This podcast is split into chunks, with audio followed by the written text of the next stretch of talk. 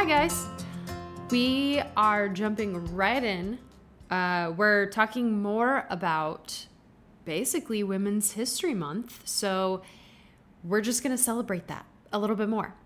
And we're going to talk about the female psyche and the development of basically the feminine archetypes. I do want to say if you are a male listening to these feminine based podcasts, this definitely can still apply in your life, um, whether that's personally or just in how you are trying to interact with the females around you. So, this isn't just for females. Everybody can be taking this information and adapting it for their life. So, we will start off with a quote from Maya Angelou. She said, I'm a feminist. I have been a female for a long time now. It'd be stupid not to be on my own side. So, in the spirit of feminism, I would also be extremely honored if you are listening to these episodes and you're enjoying them. If you could share these with a woman in your life that you think might benefit from any of the messages that I've shared. Um, my hope is to enlighten women through basically the difficult experiences that I've had and try to be a voice of hope. Okay, so we have talked quite a bit about cycle syncing. Uh, if you go back and listen, I have a whole episode about it. But basically, I have been using it as a way to regulate my hormonal cycle and get in touch with a more feminine energy. So I was diagnosed with um, high levels of estrogen and have been trying to balance my hormones. It's something I've been struggling with for decades. Once I figured out what was actually going on, I started implementing more holistic practices like cycle syncing to help me balance my body naturally. Right along with this idea of cycle syncing, similarly, there are four female archetypes. And these archetypes um, correspond to the four phases of your menstrual cycle or your moon cycle. Okay. So the archetypes, these are based off of psychology and also literary analysis, which is kind of fun, some mythology mixed in there. But basically, an archetype is just a simple way of recognizing a pattern of behavior. So these are ever changing, they shift and expand to fit areas of your life and each one is absolutely open to interpretation and it should be tailored to fit for you and not the other way around. So it's it's just a way that allows us to visualize and connect better with our lunar or feminine cycles. Speaking of cycle syncing, I created a spreadsheet for you tracking your cycle through the basal body temperature technique I mentioned in my cycle syncing episode. Okay, so it's just um, a link to basically a Google Sheet, and it's what I use to personally track my basal body temperature daily and I can then just easily bring that with me to like my doctor's appointment. It's just all of my information is there and I have it calibrated. You know, it just it fits to um, recognize what kind of patterns I can see in my cycle and what's going on with me hormonally. So I wanted to share that with you because I put a lot of effort into figuring out how to track that. And now you have it and you can just copy and paste it and it's yours. I also have created an entirely new page on my website all about the archetypes. So I will copy that to the show notes and you can just immediately click the link and see a quick reference of everything we're going to talk about today. So please go check it out. I have spent a lot of time on the website and I hope that it has really helpful resources for you guys. Okay, so jumping into the archetypes, there are four that we're going to talk about today. They are the maiden, the mother, the enchantress or the wild woman, and the crone or the wise woman. Okay, each of these archetypes do specifically, uh, like, they can be attached to different uh, phases of your cycle. So, the maiden or the virgin, she's going to be the follicular phase, which is equivalent to the spring season. Mother is the ovulatory phase, which is summer season. Enchantress is going to be your luteal phase, fall season and crone is your menstrual phase, winter season. So we're going to start off first by talking about the maiden. She's also known as the virgin.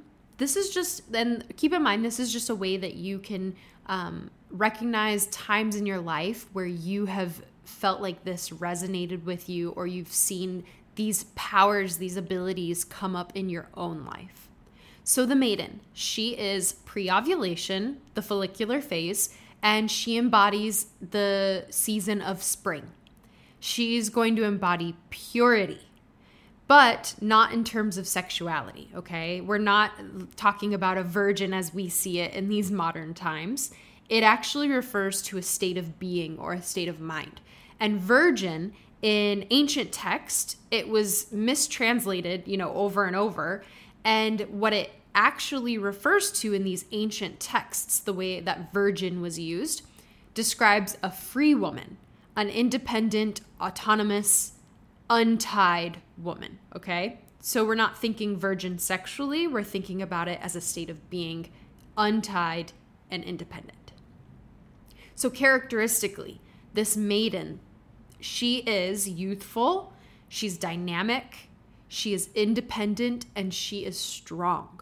Her positivity that she naturally has, this magnetism and positivity, this is what allows her to create big ideas she is the one who imagines what if.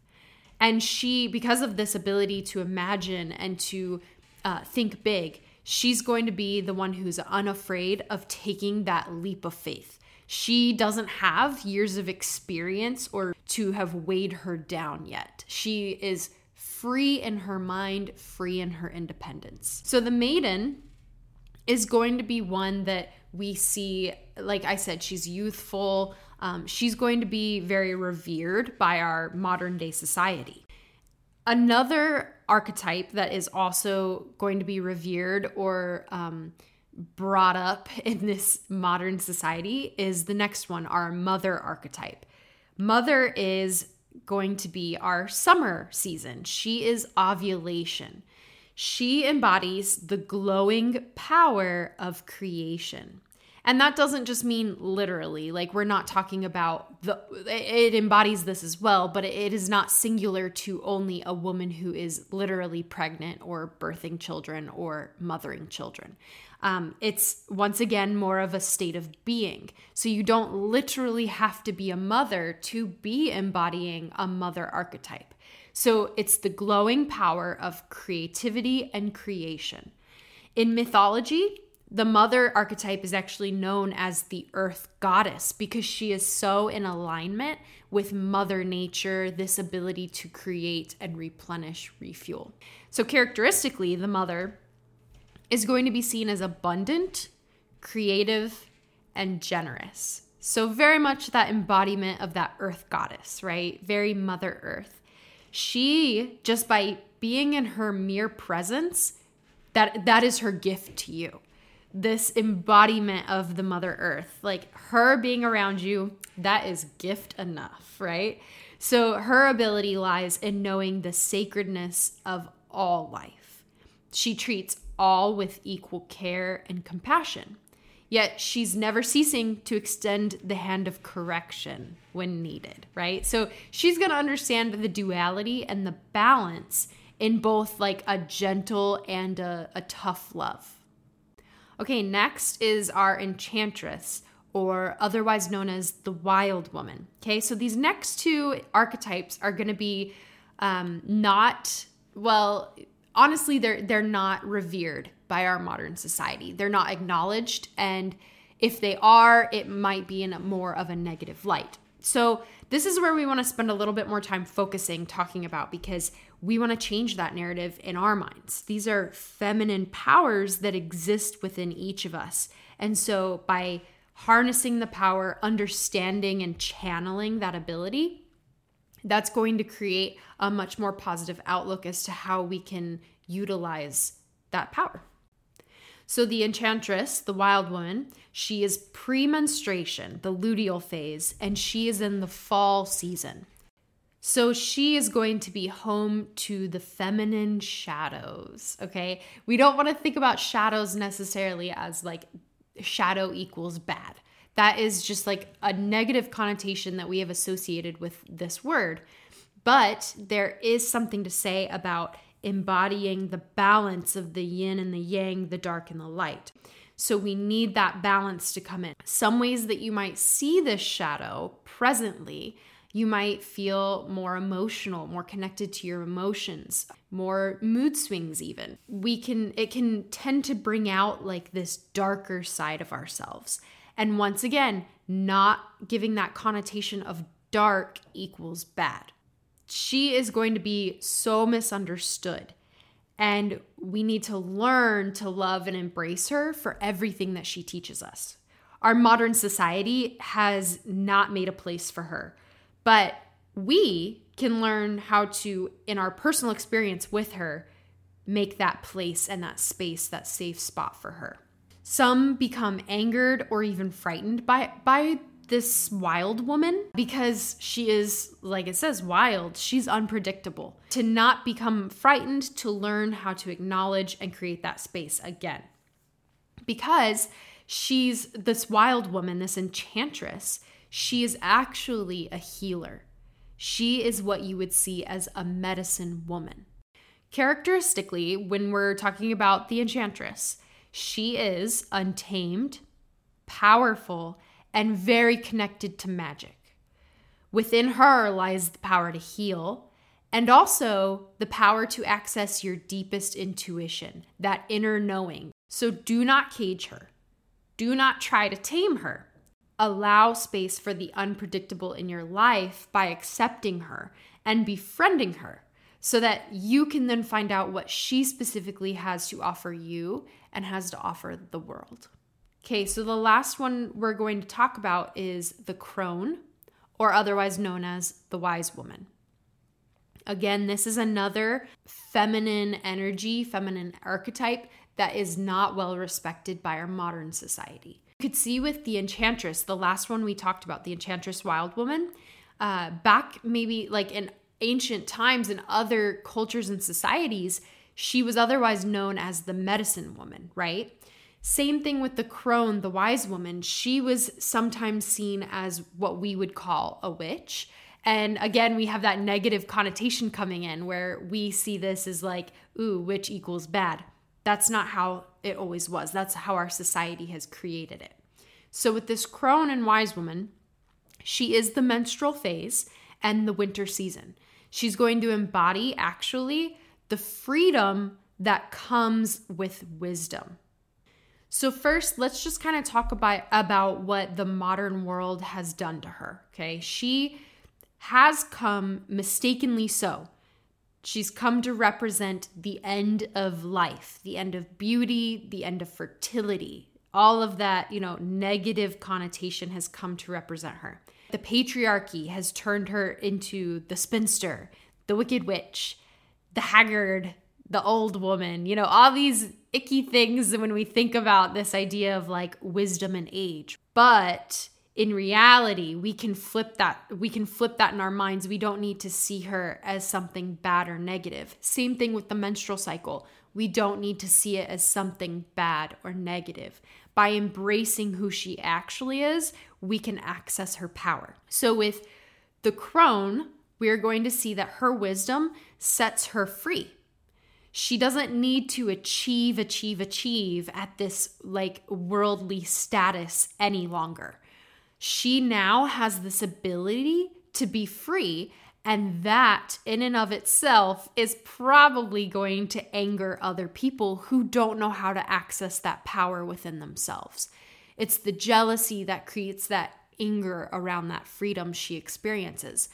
It's going to be that unhealed patriarchal system that sets her apart as that witch, as as somebody who's not adding to society. We personally by learning about her, we're not going to miss out on her powers. We're going to see that she is actually full of wisdom and years of experience and that is a power and a gift to the world at large, okay? So characteristically, the crone is she is going to have a breadth of experience and knowing that becomes valuable to the collective world. She's going to bring forth light of transformation because she can tune into the wisdom of this collective consciousness, which brings forth that world like transformation. Okay. She is slow and she is thoughtful in her movements. And this creates the ability for her to then observe the world around her. The crone is this perfect example of how we can take something that maybe typically throughout our lives we've treated it as something we didn't look forward to, we might have hated it at times. I mean, most of us women have felt that way at some point about our menstrual cycle that it has held us back from achieving.